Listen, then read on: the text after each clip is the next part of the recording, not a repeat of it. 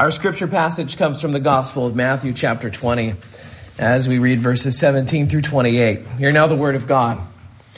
and as Jesus was going up to Jerusalem, he took the twelve disciples aside, and on the way he said to them, See, we are going up to Jerusalem, and the Son of Man will be delivered over to the chief priests and over to the chief priests and scribes, and they will condemn him to death and deliver him over to the Gentiles to be mocked and flogged and crucified, and he will be raised on the third day. Then the mother of the sons of Zebedee came up to him with her sons, and kneeling before him, she asked him for something. And he said to her, What do you want? She said to him, Say to these two sons of mine, say, say that these two sons of mine are to sit, one at your right hand and one at your left in your kingdom? Jesus answered, You do not know what you are asking. Are you able to drink the cup that I am to drink? They said to him, We are able. He said to them, You will drink my cup, but to sit at my right hand and now my left hand is not mine to grant, but it is for those for whom it has been prepared by the Father. And when the ten heard it, they were indignant at the two brothers. But Jesus called them to him and said, You know that the, gen- the rulers of the Gentiles lord it over them, and their great ones exercise authority over them. It shall not be so among you.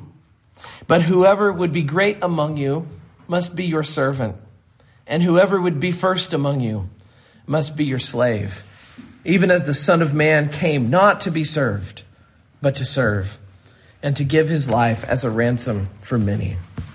Thus ends the reading of God's holy, inspired, and inerrant word. May He lay its eternal truths on our hearts this morning. Let's pray together. Heavenly Father, would you use this text today to shape us, to make us willing, to be those who serve, and eager to be a blessing to others? Would you remove from us any worldly ambition or any desire to be made much of? We ask it in Jesus' name. Amen. You may be seated.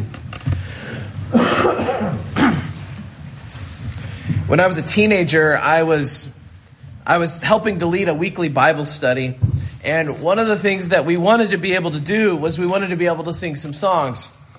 So, out of necessity, I got a, a cheap guitar. I still remember it was a black, very, very cheap guitar. Um, and I decided that I would just learn to play a few chords. Um, Bob Dylan says all you need is a red guitar, three chords, and the truth. And my plan was to do that with a black guitar. And when I first got this guitar, I didn't even know how to play a chord, and I didn't have anyone around me who was able to teach me how to play guitar. And so I just started as my own teacher, and I walked around the house just plucking that D string and then figuring out the frets. And so I think my parents probably lost their mind that first day because all they heard was me just going ding, ding, ding, ding, ding, ding, ding, ding, ding, ding on this one string because I had no idea how to play a guitar. Um, and, you know, I guess I can imagine how playing one string over and over again would get a little old. Listen to this. Matthew Henry says that his suffering was the string that Jesus harped upon most. Though in the ear of his disciples it sounded very harsh and unpleasing. Um, Jesus had a guitar with one string. suffering, suffering, suffering. And for Jesus, suffering was the reason he came. It was the path he was walking. It was the destination of his whole life. The whole point of what is happening here in these three sections that we're going to look at today is that Jesus is driving to home to his disciples that if they want to be his followers, they must be prepared to follow him in the suffering. And so let's look at these three points. Uh, the first is the end, the second is the resistance, and then the third is the way. So the end, the resistance, and the way.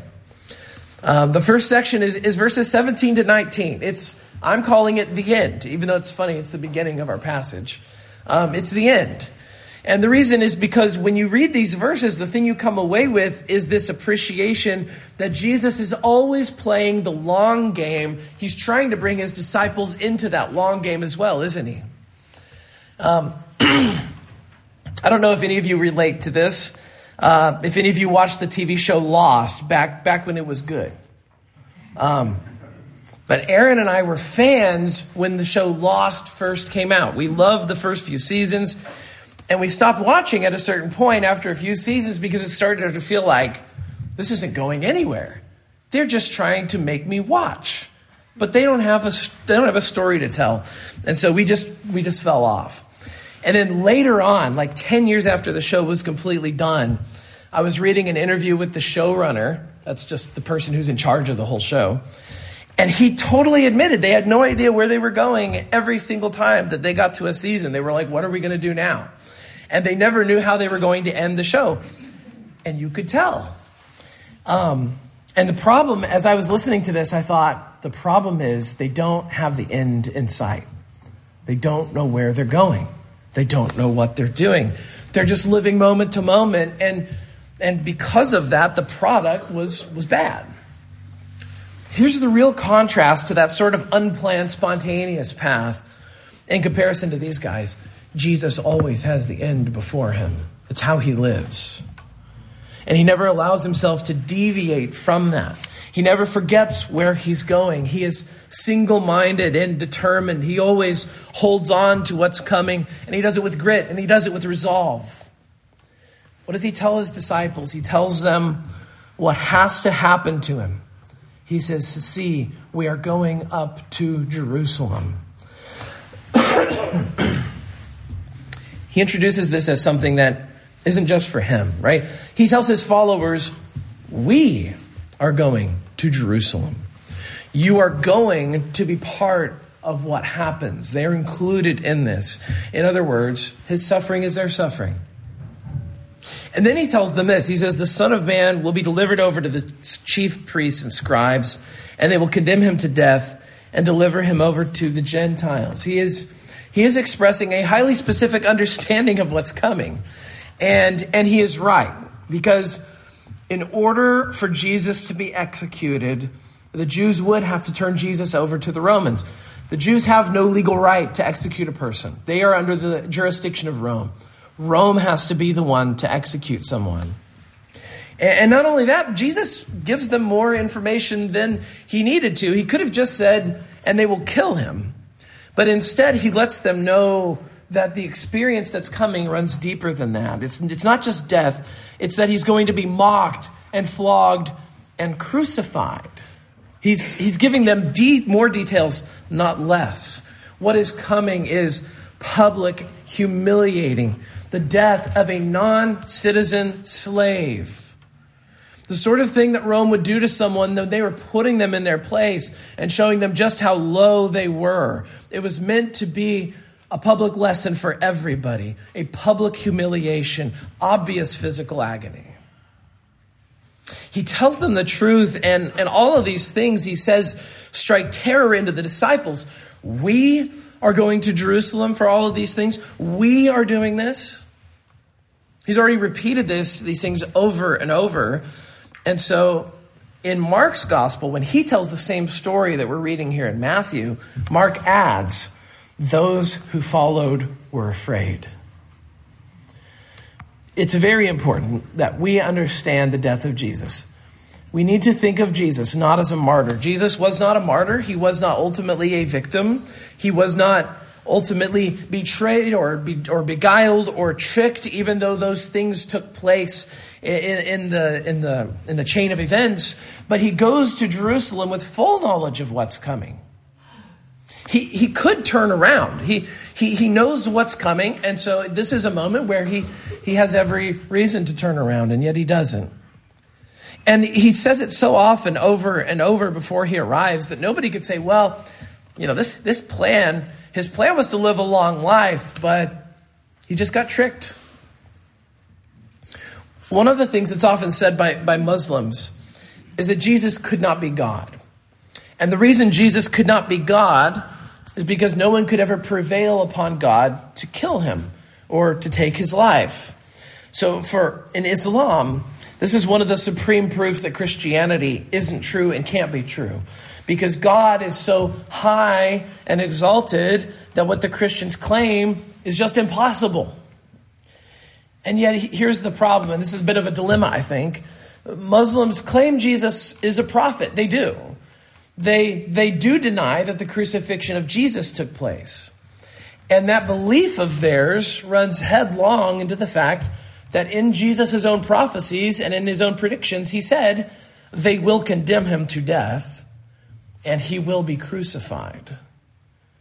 They can't call the man a prophet and then deny the truth of his words. They can't say he was a prophet, but also that he wasn't crucified. I think Muslims should listen to Jesus' words here. Jesus, the prophet, Jesus, the Son of God, he claimed, spoke truthfully, and really was crucified, not because of any weakness in God, but because as fully man, he intentionally was made capable of suffering. The suffering came upon him, but it came upon him by his own choice, out of a love for those he saved. the point Matthew wants us to see here is that Jesus sees his crucifixion as essential to his life essential to his ministry and essential to the whole reason he came and lived among us as the God man. And that this isn't just essential for Jesus, this is essential for us. We needed a Savior who would die for our sins because we could never wash it away ourselves.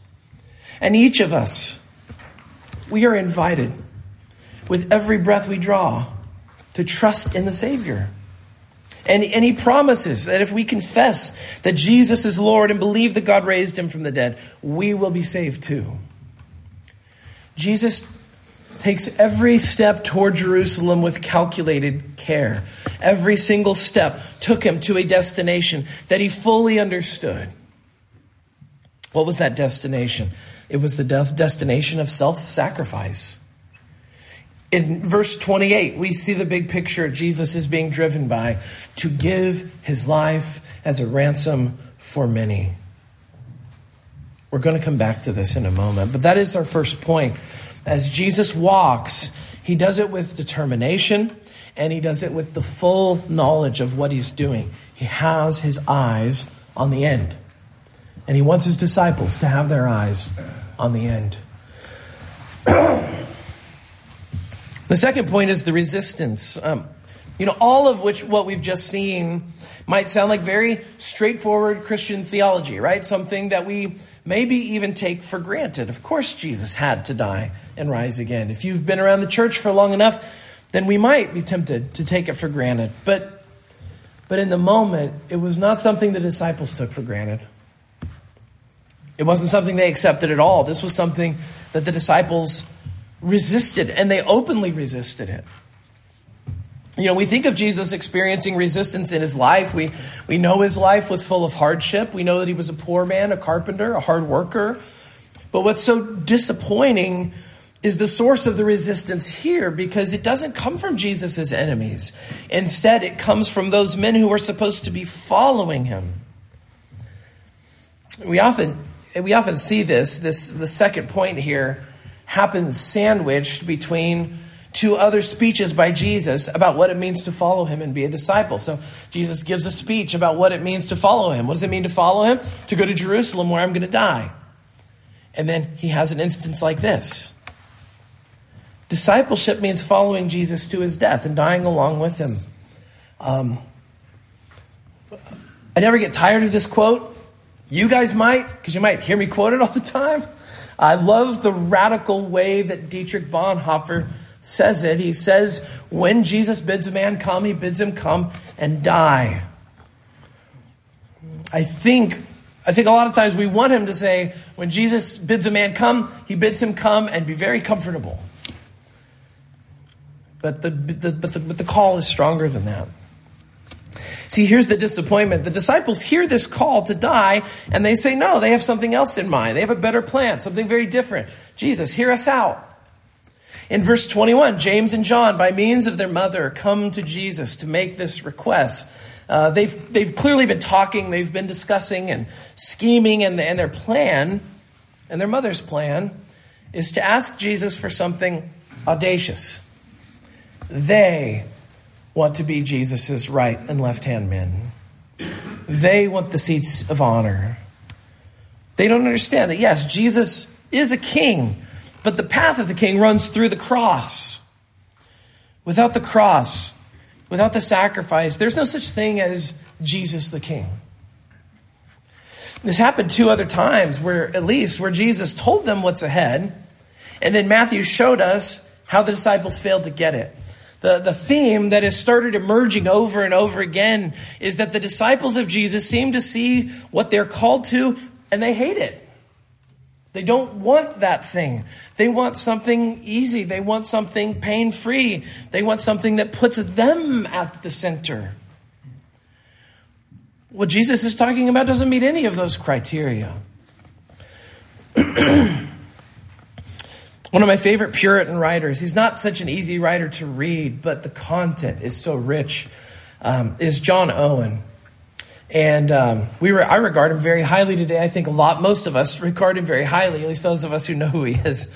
But he was content to serve. He was an example of this. When Owen was on his deathbed, he did a few things. One of them was he spoke to his friends about the excitement of getting to meet Jesus. But then he said this and it was a tumultuous time in the Church of England. Um, and Owen said this He said, I am leaving the ship of the church in a storm, but while the great pilot is in it, the loss of a poor under rower will be inconsiderable. While the great pilot is in it, the loss of a poor under rower will be inconsiderable. See, what we see in Owen is his helplessness and his weariness as he thinks of a church that no longer has him.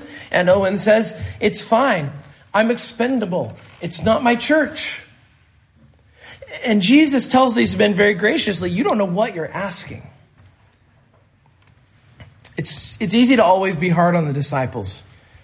But ask yourself this question Why are you doing this? What drives you in the Christian life? What is the fuel that goes into your tank that moves you forward every day? For nearly every Christian, I think the honest answer is some combination of motives and habits, some noble, some less than noble.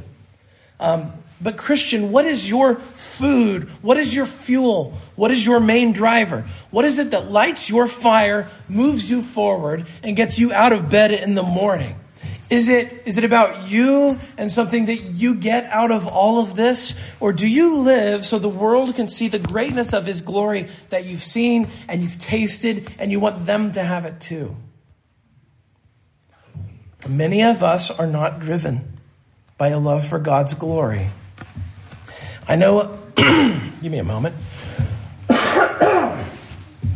now I sound so much better.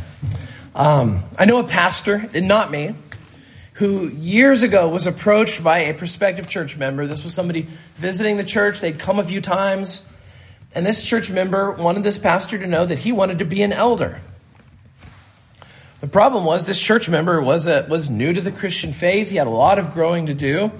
It just it was just simply obvious that he wasn't ready to be a, a ruling elder in the church. And the pastor gave a, a gracious reply. Um, and told the man, While it's good to desire to be an elder, for now you should keep striving for holiness and growth so that in the coming years you would be ready. Thank you. Thank you. Um, but the next week, after he was told that, the man stopped coming to church and he never returned. Word got around that this man was visiting other churches until he could find one that would have him as an elder. For this man, if he couldn't be an elder in the church, he didn't want to go to church. If he couldn't be important, if he couldn't be at the center, then what was the point? Imagine the destruction of a church if that man actually had become an elder with that kind of mindset. It is a dangerous thing to desire some position of perceived honor and to be unwilling to hear someone say otherwise. And, and also to so badly misunderstand what Jesus will say. Whoever would be great among you must be your servant, and whoever would be first among you must be your slave. Christians fall into this more easily than we might think. We, we don't notice it often. You know, we say it's not our church. We say it's Jesus' church. We've probably heard it so many times that it just kind of becomes old. But then, how do we react when things don't go our way? I'm not saying that we shouldn't share our ideas and have ideas and, and things like that. Um, but how might we react if we have an idea that we present to the, to the session or the congregation or whatever, and, the, and they go in a different direction? Can we be at peace with this? If, if this is Jesus' church and not our church, the way we react tells us whether we think it's Jesus' church or our church. You see, that the temptation of James and John is very real. Uh, on one level, I think most of us who have been around the church for very long, we can relate to it on some level. Do you follow the Lord so that you can be made much of, or so that you can make much of Him? Are you here to serve the church? Or do you see the church as a vehicle for your plans and your ideas, something ultimately to serve you? Christian, are you willing to be a John Owen? Are you willing to be an unknown under rower below deck, or do you have to stand on the deck? We know the answer of James and John at this point in their lives. They're in it for the glory, they're in it for the power, they want to be on the deck, they want attention. And look, the if you went to James and John, they would say something to you like this, I think. We would do good things with this power. We would do great things with this power. People who want power have good motivation out of their desire for control. I want to see the church blessed, but there's an erroneous assumption. I am the one who knows how that should happen. And before we even think of leading others, we have to ask ourselves a deep question that only really we and the Lord know the answer to. Have we fundamentally accepted the real position of a servant first? Because if we haven't made ourselves fundamentally to be servants, then we will start to take personal offense at things that aren't supposed to be about us in the first place. Uh, we start expecting things to gravitate around us and wondering why they don't. These are warning signs that we have lost the servant's heart. I need to be reminded of that as a pastor. Somebody recently asked me, How do you like doing two services? You know, this was my idea. You would think that I would say, Oh, it's great. But it is very hard preaching a bad sermon twice.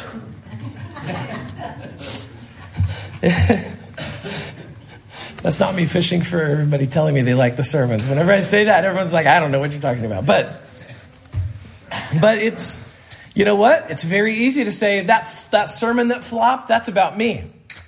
So, so this is me preaching to myself, right? that motion I made that didn't pass is not about me. That sermon that flopped is not about me. That idea I had that totally flopped, it's not about me. Um, that church member, not very impressed with that idea I had, not about me, right? I, as a pastor, need this reminder to look at James and John and learn from them. And not just me, all of us.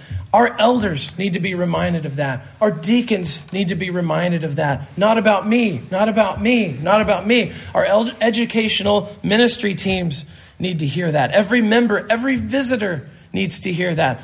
Jesus isn't just saying these things to pass the time, he's saying them because we need them.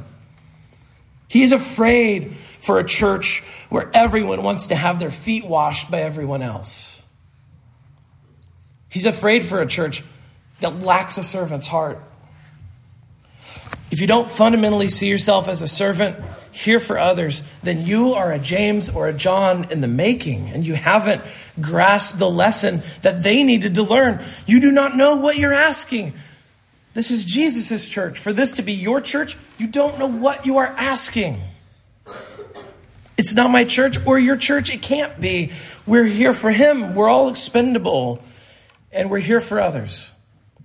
And if we are not guided by that outward facing service, and if we're always thinking about ourselves in here, then we are more driven by our egos than we realize.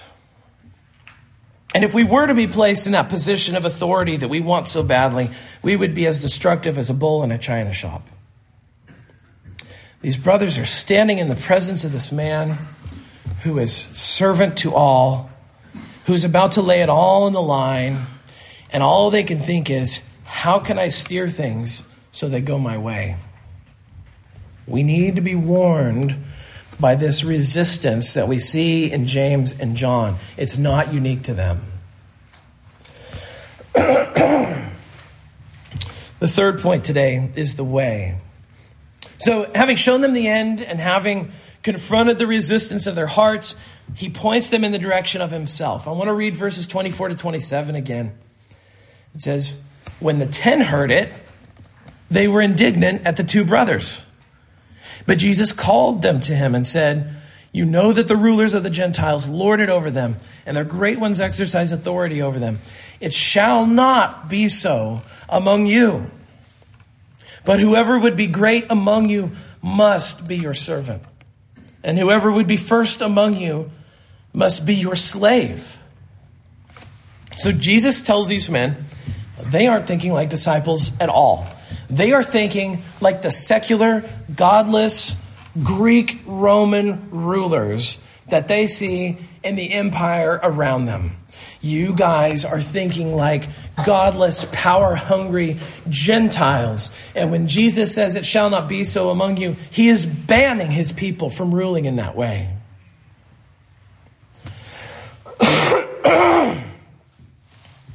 My own instinct is to love being served by others. I have to tell you, um, I love being served. Many years ago, when we lived in Phoenix, Aaron and I were attending a pretty large non denominational church. And the church was big enough that we would show up on Sundays and things would just work.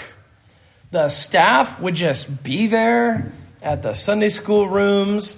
People would just be there to greet at the door. People just were working in the coffee shops.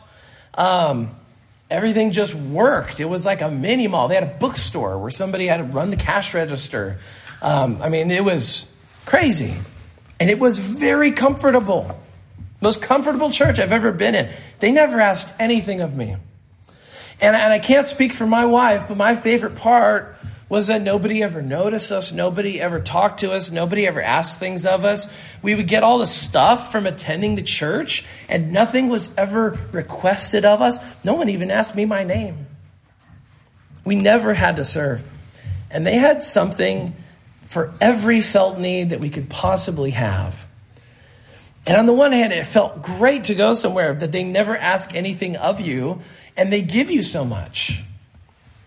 Secretly, we kind of enjoyed the fact that nobody even noticed us.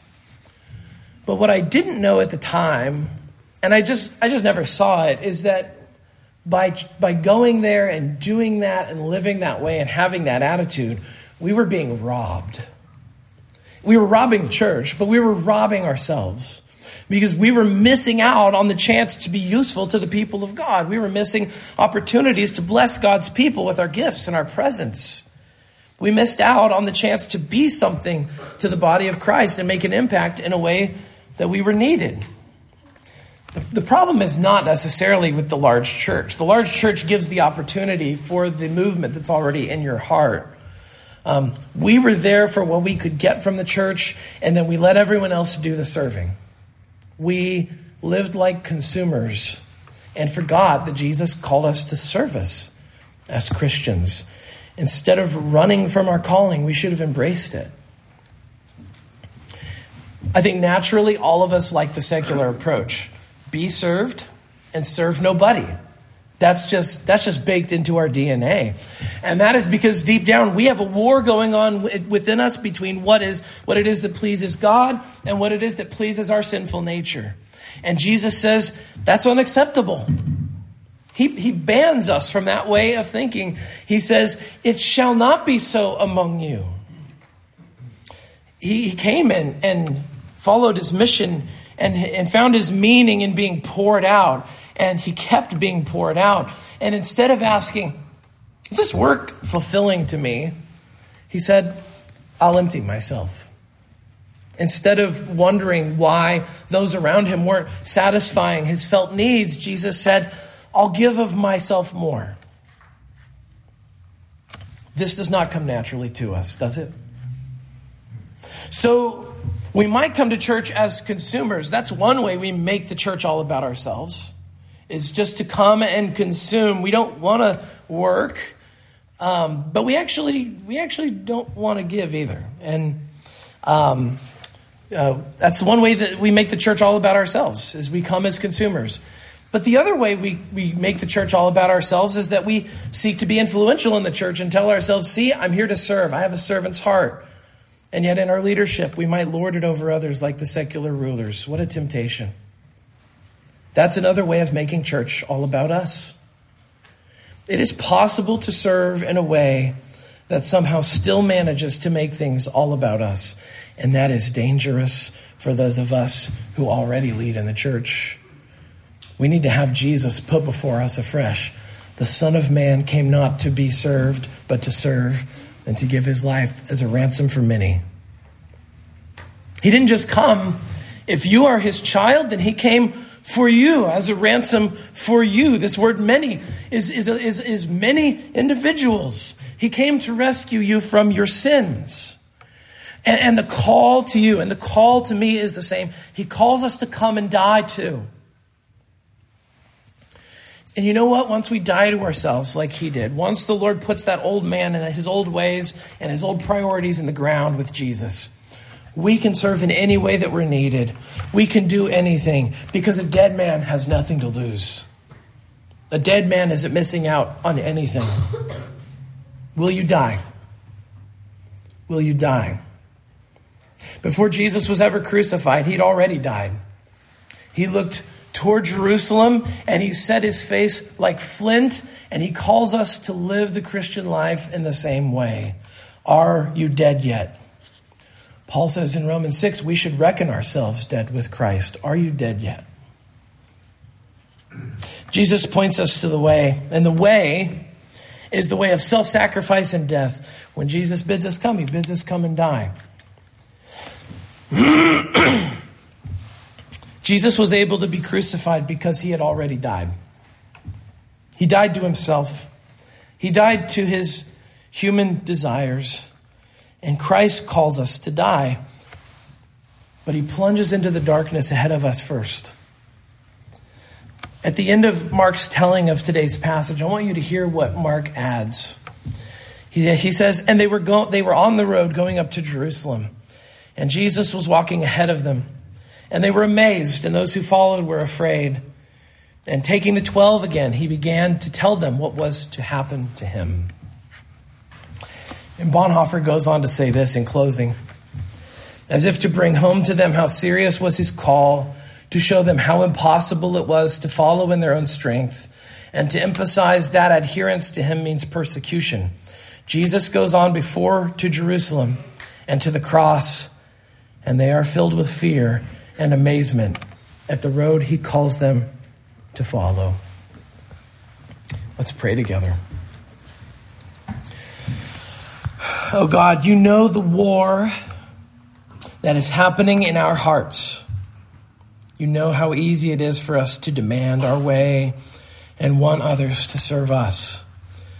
But help us not to rob ourselves or you or your church Help us to die to ourselves in your Son so that we can bless your people and live the life of sacrificial love that you modeled for us.